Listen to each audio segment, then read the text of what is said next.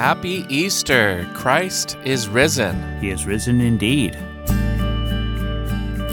The traditional way that Christians greet each other on Easter Sunday, which is an important Christian holiday, is one person will say, Christ is risen, and the other person will say, He is risen indeed. So today on Dwell on Truth, you are listening to Brenten Powers, and we have Dan Beaudoin as well. What are we going to do today, Dan? This is a special episode. Well, today we're going to be talking about the hope of the Christian faith. There's going to be three parts of today's show. First, we want to start at the beginning, and that's going through the scriptures and the story of Jesus that's actually told in the Bible. The first 15 minutes, we're going to read what's called a harmony of the Gospels in chronological order so you can get the full resurrection story as it's written in the Bible. Second part of the show, we're going to look at 1 Corinthians chapter 15, which is a simple explanation of why the resurrection is important. And then the third part of the show, Dan. I've got some actually responses to what are some common objections to who Jesus Christ is and to Easter. Three big objections to the resurrection. So it should be an interesting show, and I hope you're encouraged and educated what Christians really believe and why we believe it. So, with that, where are we going to start, Dan? Let's go ahead and start in Matthew 27. Uh, Gospels were written from different perspectives for different audiences, and we've done our best to just stitch it together so we get one continuous story. So, starting in Matthew 27 with the death of Jesus. And Jesus cried out again with a loud voice and yielded up his spirit.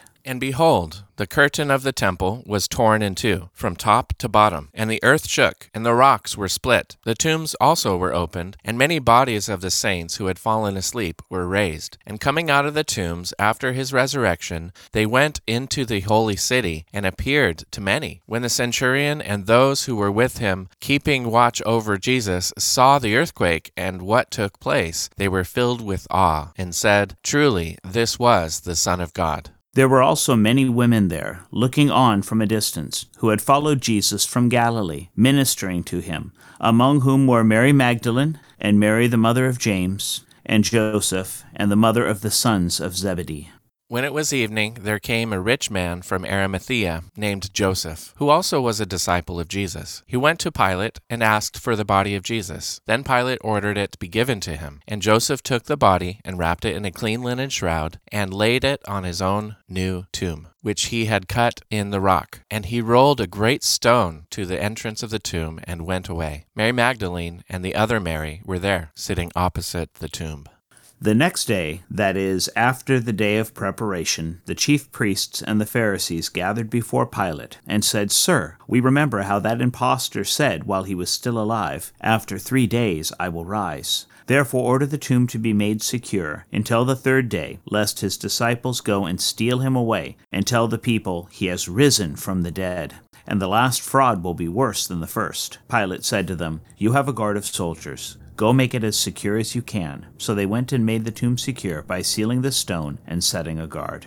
Continuing in Matthew 28, verse 1 Now after the Sabbath, toward the dawn of the first day of the week, Mary Magdalene and the other Mary went to see the tomb. And behold, there was a great earthquake, for an angel of the Lord descended from heaven and came and rolled back the stone and sat on it. His appearance was like lightning, and his clothing white as snow. And for fear of him the guards trembled and became like dead men. John 20, verse 1. Mary Magdalene came to the tomb early, while it was still dark, and saw that the stone had been taken away from the tomb. So she ran and went to Simon Peter and the other disciple, the one whom Jesus loved, and said to them, They have taken the Lord out of the tomb, and we do not know where they have laid him. So Peter went out with the other disciple, and they were going toward the tomb. Both of them were running together, but the other disciple outran Peter and reached the tomb first. And stooping to look in, he saw the linen cloth lying there, but did not go in. And Simon Peter came, following him, and went into the tomb. He saw the linen cloths lying there, and the face cloth which had been on Jesus' head, not lying with the linen cloths, but folded up in a place by itself. Then the other disciple, who had reached the tomb first, also went in, and he saw and believed. For as yet they did not understand the scripture that he must rise from the dead. Then the disciples went back to their homes. While they were going, behold, some of the guard went into the city and told the chief priests all that had taken place. And when they had assembled with the elders and taken counsel,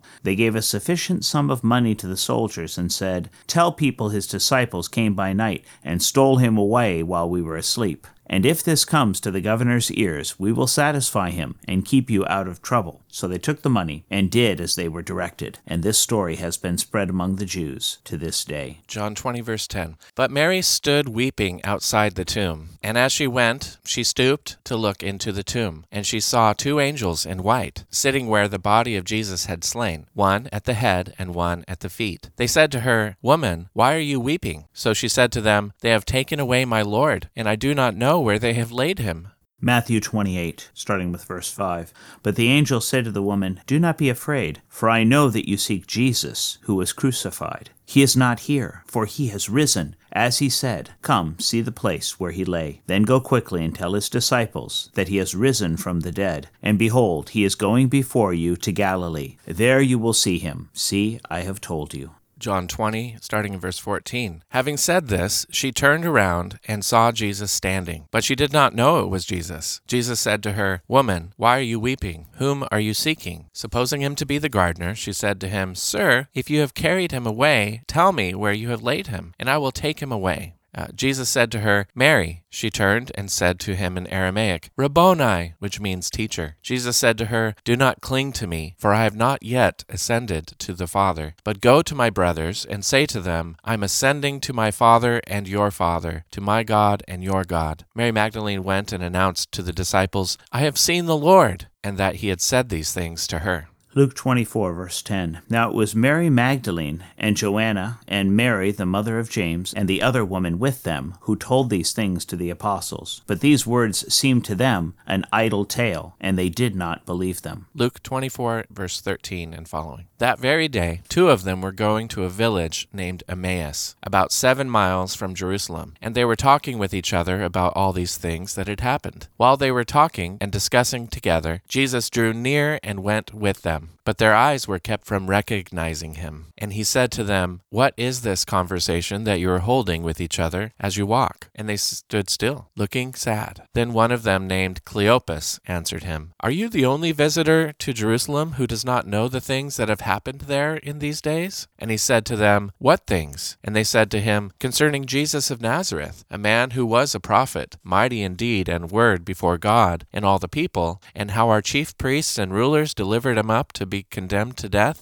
and crucified him. But we had hoped that he was the one to redeem Israel. Yes, and beside all this, it is now the third day since these things happened. Moreover, some women of our company amazed us. They were at the tomb early in the morning, and when they did not find his body, they came back saying that they had even seen a vision of angels who had said that he was alive. Some of those who were with us went to the tomb and found it just as the women had said, but him they did not see. And he said to them, O foolish ones, and slow of heart to believe all that the prophets have spoken. Was it not necessary that the Christ should suffer these things and enter into his glory? And beginning with Moses and all the prophets, he interpreted to them in all the scriptures the things concerning himself. So they drew near to the village to which they were going. He acted as if he were going further, but they urged him strongly, saying, Stay with us, for it is toward evening, and the day is now far spent. So he went in to stay with them. When he was at table with them, he took the bread, and blessed and broke it, and gave it to them. And their eyes were opened, and they recognized him, and he vanished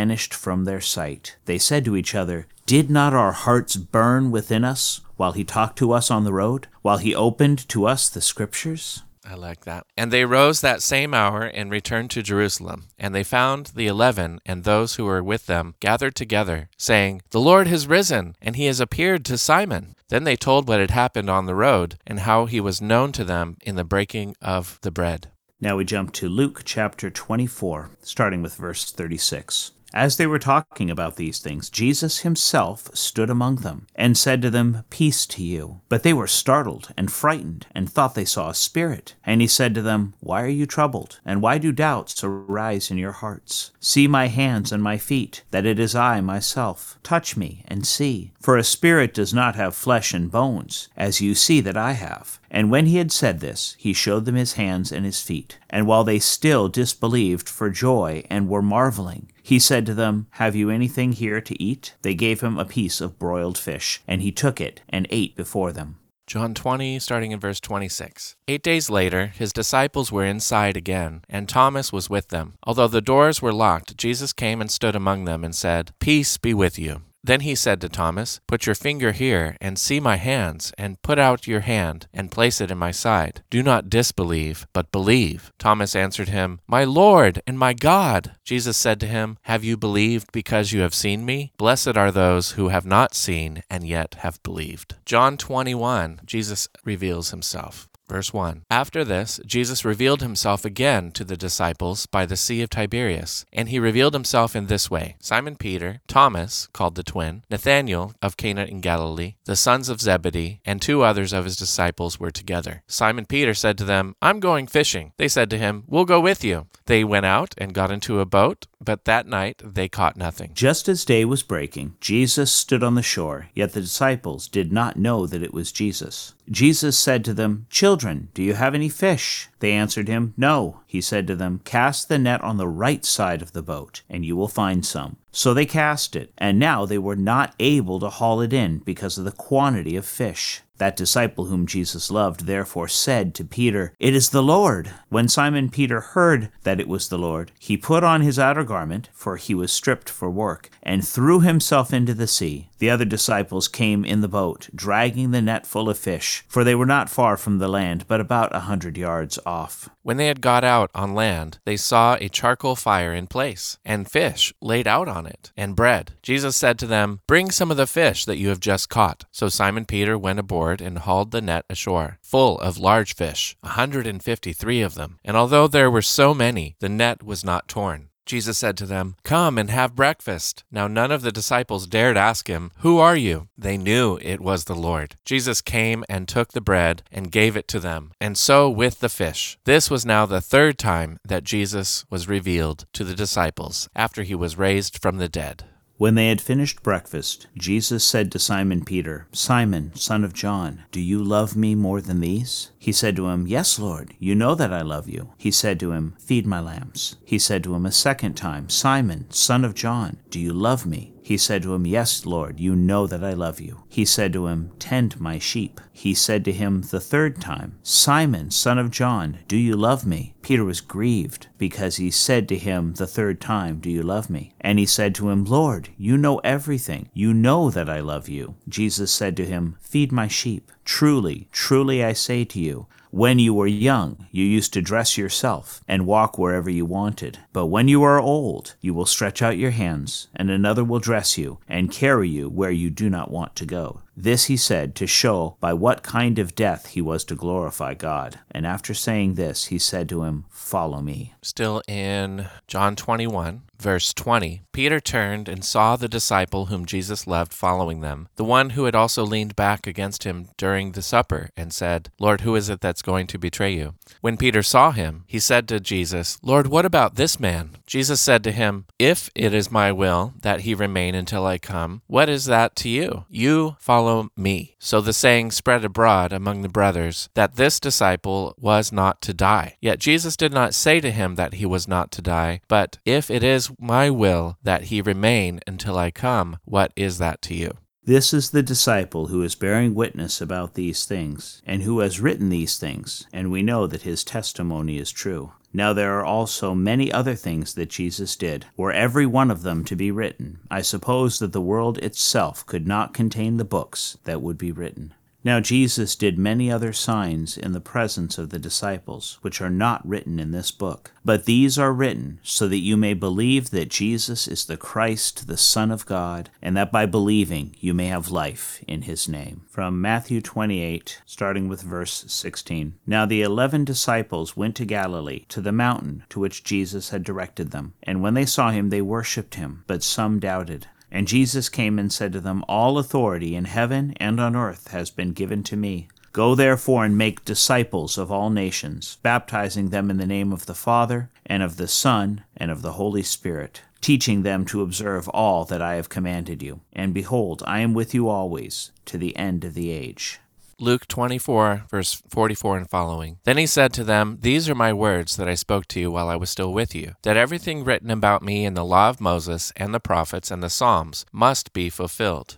Then he opened their minds to understand the Scriptures. And he said to them, Thus it is written, that the Christ should suffer, and on the third day rise from the dead, and that repentance for the forgiveness of sins should be proclaimed in his name to all nations, beginning from Jerusalem. You are witnesses of these things. And behold, I am sending the promise of my Father upon you. But stay in the city until you are clothed with power from on high. Amen. So, those are the gospel accounts from Matthew, Mark, Luke, and John about the resurrection. My reflections on the that reading that we just did, I underlined the spots where it says all of this was according to scripture. Hmm. As we're going to read in 1 Corinthians 15, it's a reminder of the gospel according to scripture. And the scripture that they had at the time of Jesus's appearances on earth after his resurrection was just the Old Testament. He opened their minds to understand the scriptures. Thus it is written that Christ should suffer on the third day and rise from the dead. So, as we've seen, there's scripture within scripture. The Old Testament was fulfilled in the New Testament. And so we have this prophecy fulfilled, which to me is one of the strongest evidences and arguments for Christianity that the concept of the death, burial, and resurrection was not a new thing, that this was actually biblical, stretching back to the times of the forefathers and the prophets. Mm. But you're absolutely right that we've got the story that we see of Jesus is something that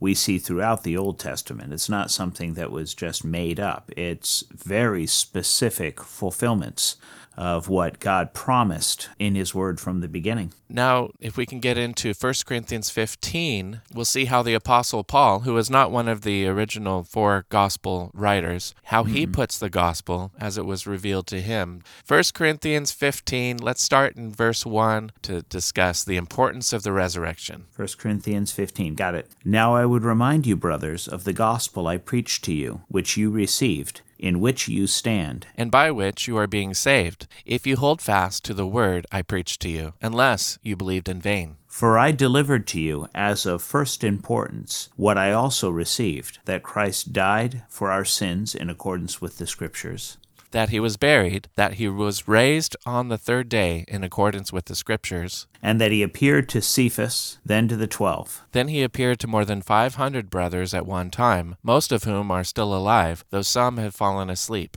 Then he appeared to James, then to all the apostles. Last of all, as to one untimely born, he appeared also to me. For I am the least of the apostles, unworthy to be called an apostle, because I persecuted the church of God. But by the grace of God I am what I am, and his grace toward me was not in vain. On the contrary, I worked harder than any of them, though it was not I, but the grace of God that was with me. Whether then it was I or they, so we preach, and so you believed. So we'll go through this, but in this first paragraph, 1 Corinthians 15, Paul reminds the Corinthian believers, they've heard the gospel already, but he reminds them of the most important points of the gospel. Number one, that Christ died for our sins according to the scriptures. That's an important phrase, according to the scriptures. Mm-hmm. As I alluded to before, everything that Jesus did was a fulfillment of the Hebrew scriptures. And I'm not sure about this, but at the time that Paul is writing this, there were other scriptures scriptures being written. For example, um, some think that the first gospel written was Mark, and so, either way you look at it, Jesus' death for our sins was according to the scriptures. And Dan and I, as evangelists, want to remind you, our listeners here in the Monterey Bay area, or if you're listening through the podcast, remind you on this Easter Sunday that Christ died for our sins. This is one of the most important truths of the gospel. And gospel means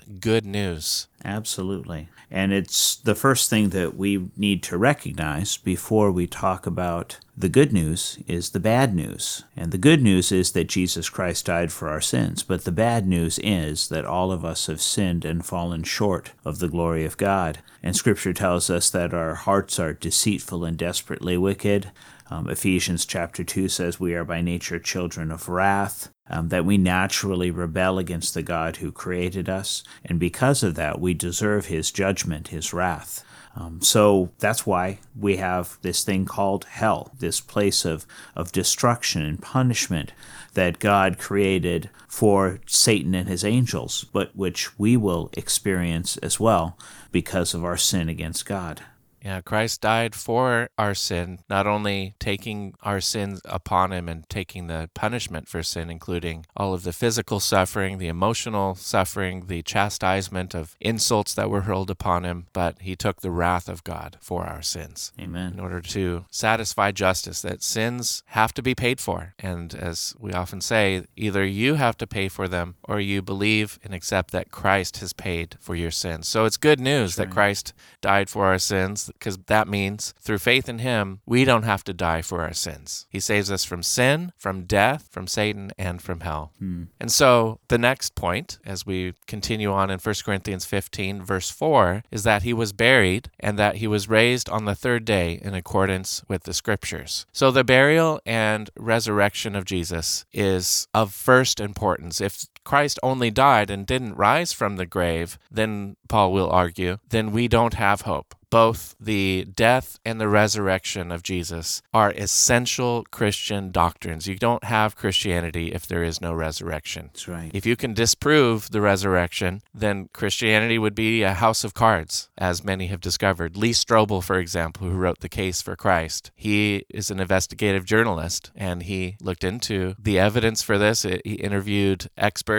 ranging from scientific doctors who looked at the type of death that crucifixion was to see if he could have survived that and, and then appeared. So that's a good book. You can buy that and get the rebuttals to all these objections that people have to the resurrection. But personally, I like to start with what do the scriptures claim hmm. and what do the eyewitnesses claim? And it's consistent. The scriptures and the eyewitnesses are all consistent with each other that Christ did indeed rise again on the third day. So, on that topic of the resurrection, since today is Easter Sunday, I like to call it Resurrection Sunday. Yes. Dan, do you have any comments about why is the resurrection meaningful to you? Well, yes, it's important because, or, or, what really strikes me, particularly when I'm sharing this with people on the streets, is that many people have made claims to speak for God. Uh, many people have have claimed to be God's mouthpiece or even to be God themselves. We can think about this in our own day and age with people like David Koresh or Jim Jones or the like.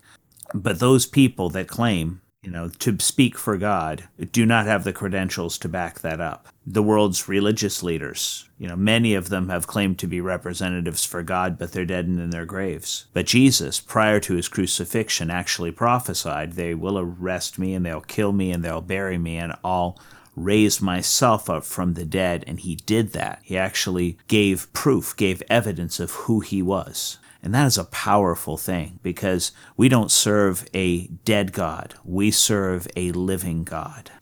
And only Christians can say that. Amen. It makes for a uh, powerful and hope filled message. Indeed. That's what makes it good news. Yes. So we'll talk more about the resurrection, but one of the proofs that Paul appeals to as he's reminding us that this resurrection is so important is all of these appearances. Jesus didn't like rise spiritually and then go straight to heaven. He actually rose bodily and gave infallible proofs that he was risen. As Luke calls it in Acts chapter 1, verse 3, it says, He presented himself alive to them after his suffering by many proofs, appearing to them during 40 days and speaking about the kingdom of God. Hmm. I love that verse. I'll often preach that on the streets because Jesus doesn't just want us to have blind faith. He actually appeared many times over 40 days, including, as Paul says here, to Cephas, which is another name for Peter. Hmm. He appeared to 500 brothers at one time. Mm-hmm. He appeared to James. And last of all, he appeared to Paul. And the James he's referring to is James, the Lord's brother Yes. the one who wrote the, the book of James. Yeah. There was an apostle named James, but Jesus appeared to his brothers, and many say we don't see when James and Jude, the Lord's brothers, became believers, but it's possible that they became believers after the resurrection when Jesus appeared to them. And so that would certainly be a, a reason to change your mind, correct? If Jesus bodily appeared to you after you had seen him crucified and he says, Hey, bros, I'm here, I'm alive. Particularly if it's your own brother, because you'd be much more likely to, to doubt if your brother said that he was God or if he said that he was something special. But when he comes back to, to life after death, that's pretty hard to argue with. Mm-hmm. And then the whole point that he appeared to over 500 people at one point, that eliminates the possibility of this being an individual hallucination. That's right. They weren't on some hallucinogenic drug. This is corroborated by many eyewitnesses. That's right. Last of all, the appearance to Paul. Now, Paul has a unique story. We don't have time to get into it, but he wasn't a believer uh, even to the first few years of the church. He was persecuting the church, as he talked about. He persecuted the church of God, but yet God's grace was abundant toward him, and Jesus appeared to him on the road to Damascus. Mm-hmm and blinded him and said, Why are you persecuting me? He said, Who are you, Lord? And Jesus said, I am Jesus, who you're persecuting. Uh, and he said, What do you want me to do, Lord? And he said, I'm going to send you to kings and to the Gentiles, and you'll be a witness to them. And Paul spent several years in the wilderness receiving revelation from the Lord. Mm and then went to Jerusalem and confirmed with the apostles the gospel that he got through a spiritual revelation from Jesus himself was the same gospel that the apostles had been preaching. In other words, it wasn't man's gospel, it wasn't made up by men. Mm. Even though Paul wasn't the original eyewitness in those 40 days that he appeared, he knew about these appearances and he confirmed it in kind of a unique way. That's why he says, as to one untimely born, yes. he appeared last of all to me.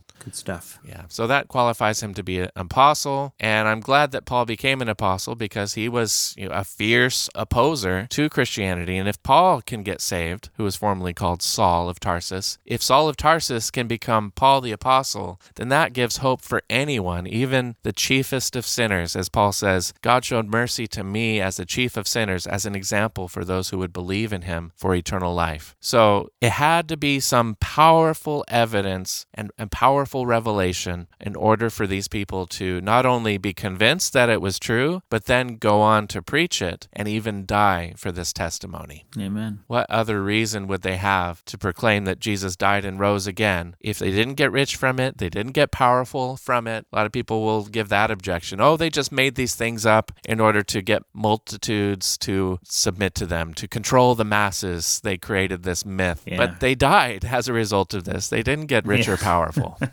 doesn't make any sense at all, particularly in the case of Paul. I mean, I've talked about this as I'm sure you have. Paul had no incentive to believe in Christ if he wasn't actually real, if he hadn't experienced him.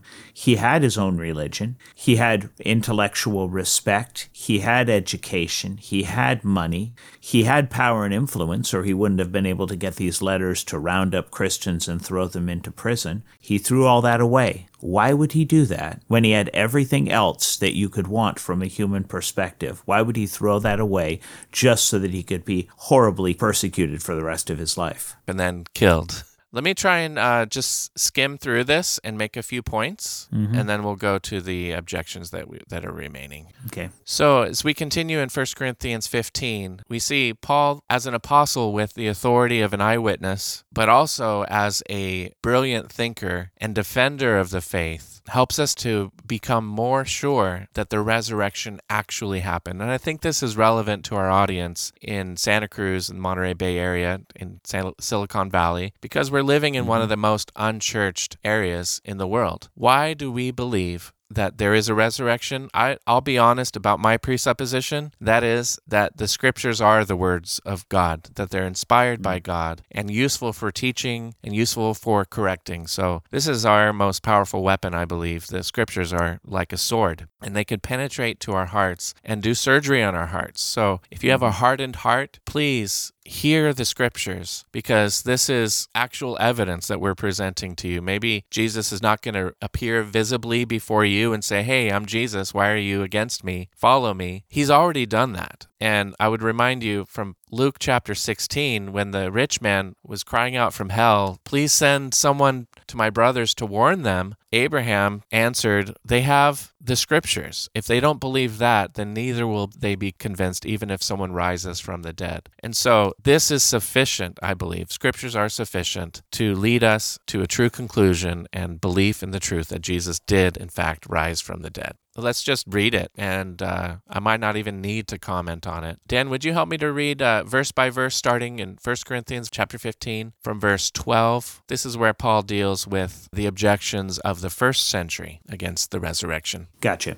Now, if Christ is proclaimed as raised from the dead, how can some of you say that there is no resurrection of the dead? but if there is no resurrection of the dead then not even christ has been raised And if Christ has not been raised, then our preaching is in vain and your faith is in vain. We are even found to be misrepresenting God because we testified about God that he raised Christ, whom he did not raise, if it is true that the dead are not raised. For if the dead are not raised, not even Christ has been raised. And if Christ has not been raised, your faith is futile, and you are still in your sins. Then those also who have fallen asleep in Christ have perished. If in Christ we have hope in this life only, we are of all people most to be pitied. Can we just read the whole chapter? Sure, I won't have time to exposit this verse by verse, so let's just read it.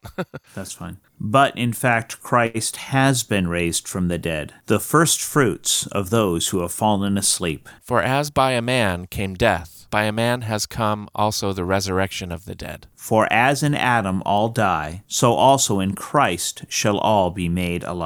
But each in his own order Christ, the firstfruits, then at his coming, those who belong to Christ. Then comes the end, when he delivers the kingdom to God the Father after destroying every rule and every authority and power. For he must reign until he has put all his enemies under his feet. The last enemy to be destroyed is death. For God has put all things in subjection under his feet. But when it says all things are put in subjection, it is plain that he is accepted who put all things in subjection under him. When all things are subjected to him, then the Son himself will also be subjected to him who put all things in subjection under him, that God may be all in all. Otherwise, what do people mean by being baptized on behalf of the dead? If the dead are not raised at all, why are people baptized on their behalf? Why are we in danger every hour? I protest, brothers, by my pride in you, which I have in Christ Jesus, in our Lord, I die every day. What do I gain if, humanly speaking, I fought with beasts at Ephesus, if the dead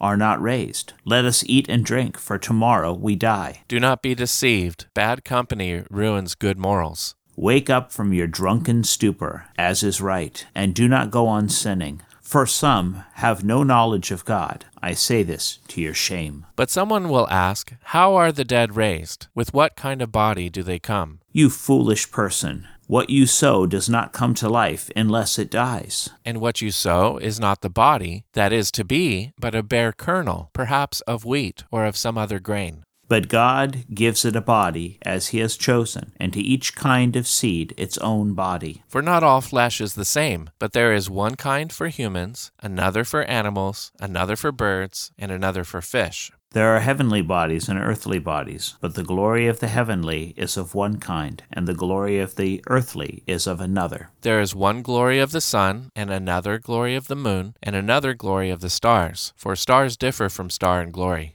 So it is with the resurrection of the dead. What is sown is perishable, what is raised is imperishable. It is sown in dishonor, it is raised in glory. It is sown in weakness, it is raised in power. It is sown a natural body, it is raised a spiritual body. If there is a natural body, there is also a spiritual body. Thus it is written The first man, Adam, became a living being, as the last Adam became a life giving spirit. But it is not the spiritual that is first, but the natural, and then the spiritual. The first man was from the earth, a man of dust. The second man is from heaven. As was the man of dust, so also are those who are of the dust. And as is the man of heaven, so also are those who are of heaven. Just as we have borne the image of the man of dust, we shall also bear the image of the man of heaven. I tell you, brothers, flesh and blood cannot inherit the kingdom of God, nor does the perishable inherit the imperishable. Behold, I tell you a mystery. We shall not all sleep, we shall all be changed.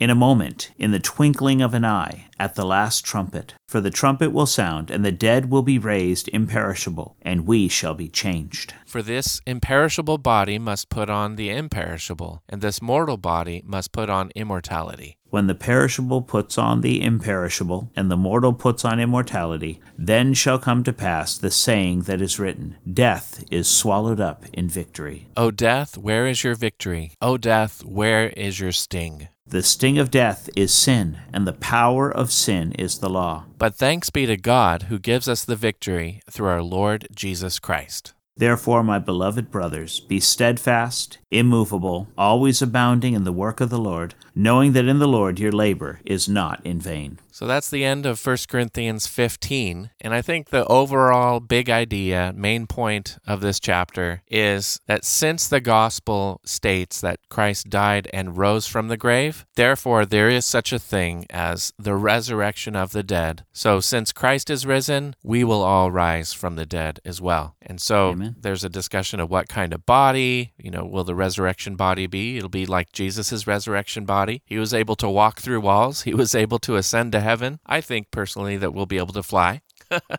it's raised imperishable, so it's an eternal body. But there is still the question and as far as like who and when are they are risen from the dead. And he says it, it'll happen in the right order. We don't yet see people risen from the grave. If it's a bodily resurrection, we don't see the graves opened yet. That is something we're still waiting for, the physical resurrection from the dead. But there's also the concept of that when Paul later in Philippians he says I did desire to depart and be with the Lord, to be absent from the body and present with the Lord. As the Bible teaches, it's appointed for a man to die once, and then comes the judgment. I believe that the moment after someone dies, they will stand before God and be judged and sent either to heaven or hell. And so, if you believe in Jesus, when you die, your spirit goes straight to be with God, awaiting the resurrection of the dead. Uh, so, it gets a little complicated, the chronology of the resurrection from the dead. But the point Paul's making here is it is a great mystery that this flesh and blood cannot inherit the kingdom of God, but there will be a type of body that we receive in the resurrection that will be fit for the heavens and will live in that glorified body forever. One other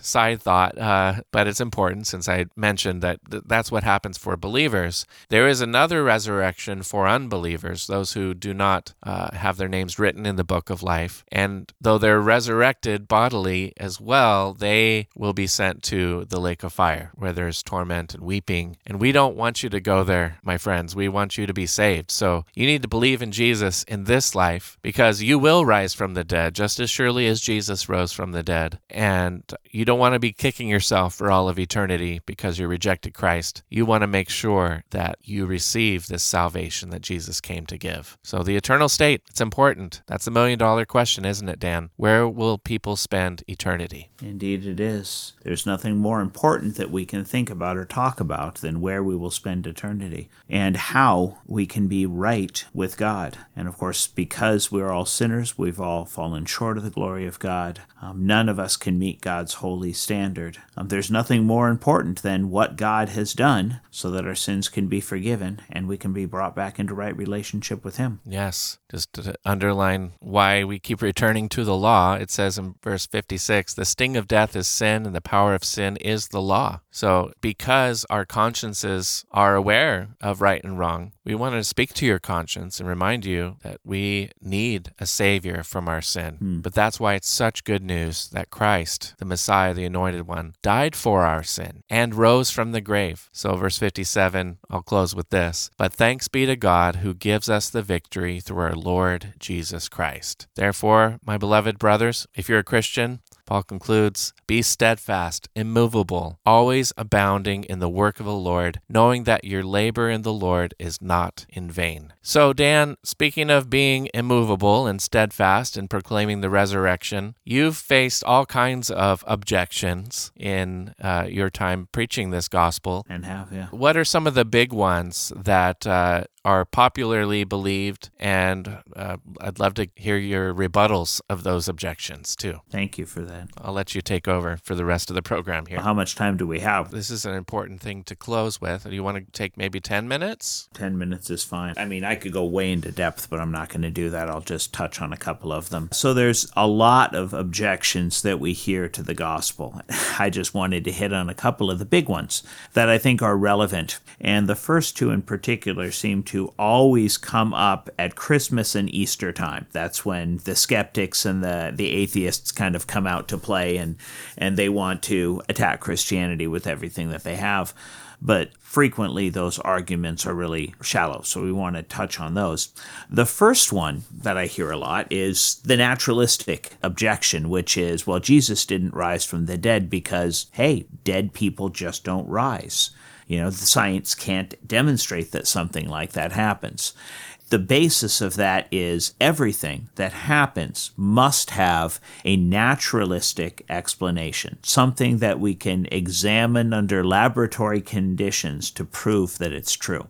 But when we look at it that way, there's an assumption. There's the assumption that naturalism, the philosophical idea um, that everything must have a scientific or a naturalistic explanation, is the default position. And that's something that we would strenuously disagree with. By naturalistic, you mean nature consists only of physical things, that reality only consists of physical things that you can observe, test, and repeat, right? That's the scientific method. Correct. And since we believe in a supernatural reality mm-hmm. that you can't put on a physical scale, but that is the, the source behind, how would you put, how does a naturalistic worldview refute? A spiritual worldview, or doesn't it? It really doesn't. It just dismisses it. It's it's because we can't quantify it using some kind of scientific tests. Most of the time, it's just dismissed.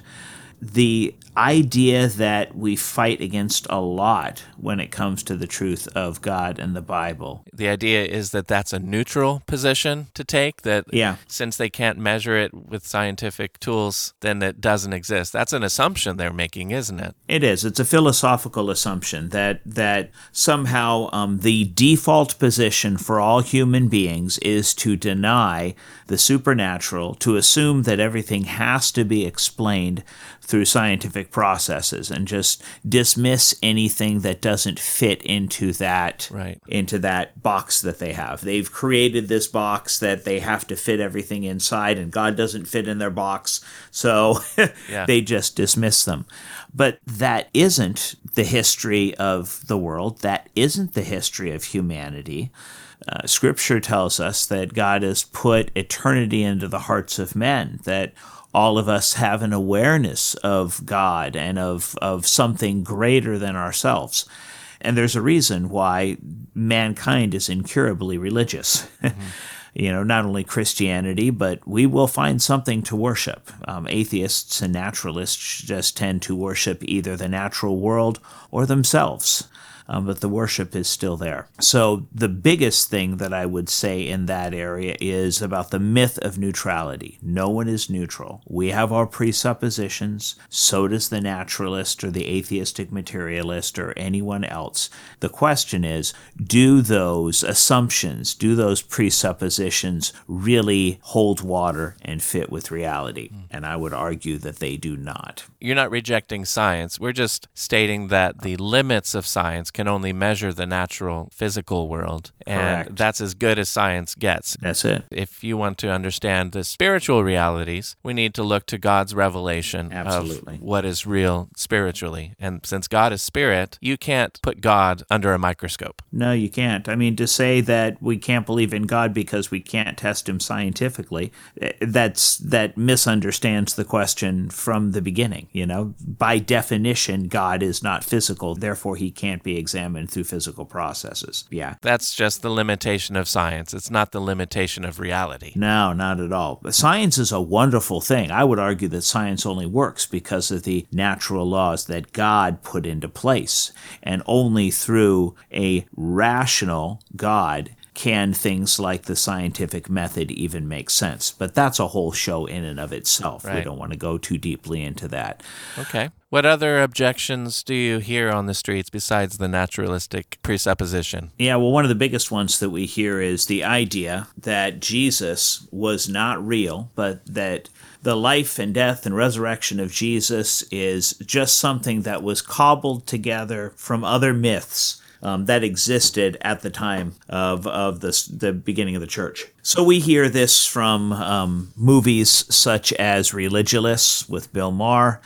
Um, there is a very well known um, internet documentary called Zeitgeist that covered a lot of this. And it's a lot of the same arguments that there's nothing unique about Jesus. Sorry, I wouldn't call Zeitgeist a documentary. It's more of a conspiracy theory movie. It really is. It really is. Only the beginning part talks about Jesus, and the most of the rest of it is political conspiracy theories. It's pretty bad.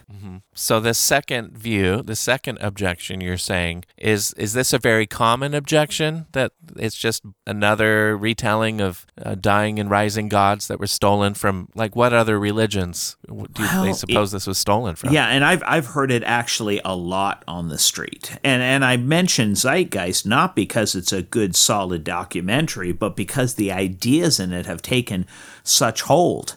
You know, where people will just not even talk about the idea of Jesus, and it just becomes a kind of a throwaway objection. Nah, we know he was taken from other gods, so we can just ignore him. A couple of common ones, and that would be Mithras, Horus, and Dionysus. And of each one of these, people argue that they are just like Jesus, that they that like Jesus they were born on December 25th and they had 12 disciples and they were born of a virgin and he died for the sins of mankind and rose again. So I'm going to go through just uh, each of those and and show how these don't fit. Okay. For instance, Mithras is said to have been born on December 25th. History actually doesn't give us a, a date of birth for him. People will say that Mithras was born of a virgin, just like Jesus. No, um, Mithras historically was said to have either emerged from a rock or out of a cave as an adult. Um, there, what he wasn't even didn't even have a, a birth in the traditional sense. He was called the rock-born god. Um, people will say that he died for our sins. There's actually no record that we have of Mithras dying. And if he didn't die, of course, he couldn't have resurrected. So the resurrection connection is gone. People will say he had 12 disciples. No, he had two companions, according to most of the history that we see. And then they'll say there was a sacrifice for sin or, or thing, something like that. But or a Eucharist where they took his body and blood. No, the only thing that is comparable there is he killed a bull, and they talk about a sacrifice for sin, but he did, didn't make a sacrifice for sin and certainly wasn't killed himself, but he killed the bull of creation, and they would they would reenact that in their ceremonies. Doesn't sound like Christianity stole from that myth. No, it didn't.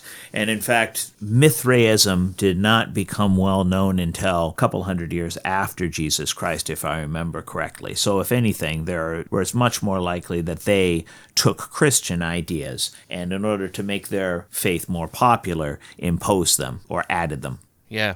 And I would even say that they could have stolen from the Old Testament. Because, Absolutely. As Jesus said, it was predicted that the Messiah would die and rise from the grave. Yeah, exactly. Those prophecies were written hundreds to a thousand five hundred years before Christ. Yeah, it doesn't. Yeah, there's there's no connection unless you're really, really reaching for anything so you can deny Christianity. So let's dismiss that second. Uh, oh, sorry. You wanted to go through Horus and Dionysus? No, it's it's okay. We really don't have time.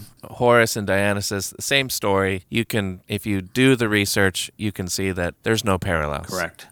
Yeah, and I could go into much more depth about characters like Horus and Dionysus. Horus, not born of a virgin, born of Isis and Osiris. There's no date given for his birth um, or his death. So, or Dionysus, same kind of thing. I would encourage people to look into these things for themselves and, and really check out the stories because when you go from the internet to the actual documentation from scholars, any connection between them disappears. It really does. So you're saying, Dan, we can't really trust whatever we read on the internet? well, I've often said that the great thing about the internet is that anybody can be an author, but the bad thing about the internet is anybody can be an author. And uh, and so the the amount of false information that gets posted up there, particularly by radical atheists who want to do anything that they can to deny Jesus, I mean, there's so much false information up yeah. there. Go back to the sources and look for yourself. Okay.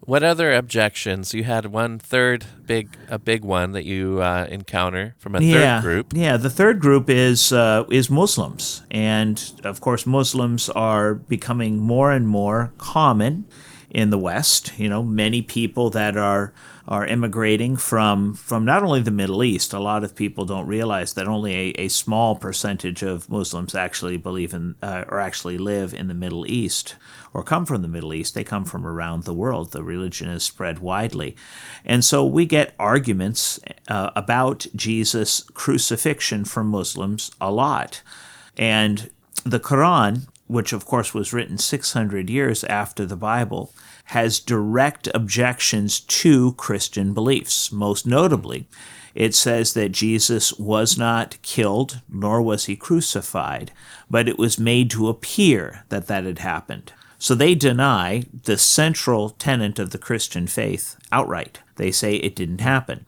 Now, there's only one passage in the Quran that talks about that. But when it, sorry, let me think again. Does that mean that someone else died in Jesus' place? Jesus was rescued? There are a couple of view? different that is that is probably the most common argument is that they placed somebody else or God rather placed somebody else on the cross in Jesus place or somebody else was crucified you know from the beginning in his place so Jesus never actually died but I, I actually was in a discussion with a Muslim just this last weekend talking about this. And the problem is if Jesus was not crucified, if Allah chose to put somebody else, make somebody else look like it was Jesus, and he was crucified, then it's all his fault that Christians believe that Jesus was crucified because mm. he's the one that put somebody else, put Jesus' face on somebody else. So if God's to blame, then God's a deceiver. Correct. Yeah, well, yes, it, it would it would indicate that God is a deceiver, but if God knows everything, that he, then he would have known that placing Jesus' appearance on somebody else would have started Christianity. So Christianity, which is by their view a false perspective, is the fault of Allah. That's an interesting rebuttal. I haven't heard that. Yeah. But definitely the, the book the Quran denies the resurrection of Jesus, which the apostle Paul as we read says if he's not risen then there there is no resurrection and there is no hope. Correct those are the big three. You know, maybe I could turn and ask our listeners do you have any objections mm-hmm. besides the ones that we've brought up and tried to refute as best we can in the short amount of time we have? If so, mm-hmm. please write to us at questions at dwellontruth.org. And we'd love to hear your objections. Why don't you believe in the resurrection of Jesus? And we'd love to talk with you and hopefully convince you that Jesus is risen from the dead. For me, here's one more compelling reason reason why you should believe in the resurrection of Jesus. And that is look at all of the people's lives that have been changed by Jesus Christ, starting with the apostles. Mm. Granted, as believers today, we haven't seen Jesus. Not physically. But I'm convinced by the eyewitnesses that and by the scriptures that this is the fulfillment of God's plan and this is the hope for humanity, that Jesus is risen from the dead and that's how we have a relationship with him today because he's alive. That's good news. Any final nails in the coffin, Dan? For the anti uh, resurrection crowd? Only one. It seems to me that so many people that object to who Jesus Christ is and what he did in his resurrection, they're just grasping desperately for anything that will allow them to avoid the reality of their own sins and the truth that they're responsible to God and will give account to him one day.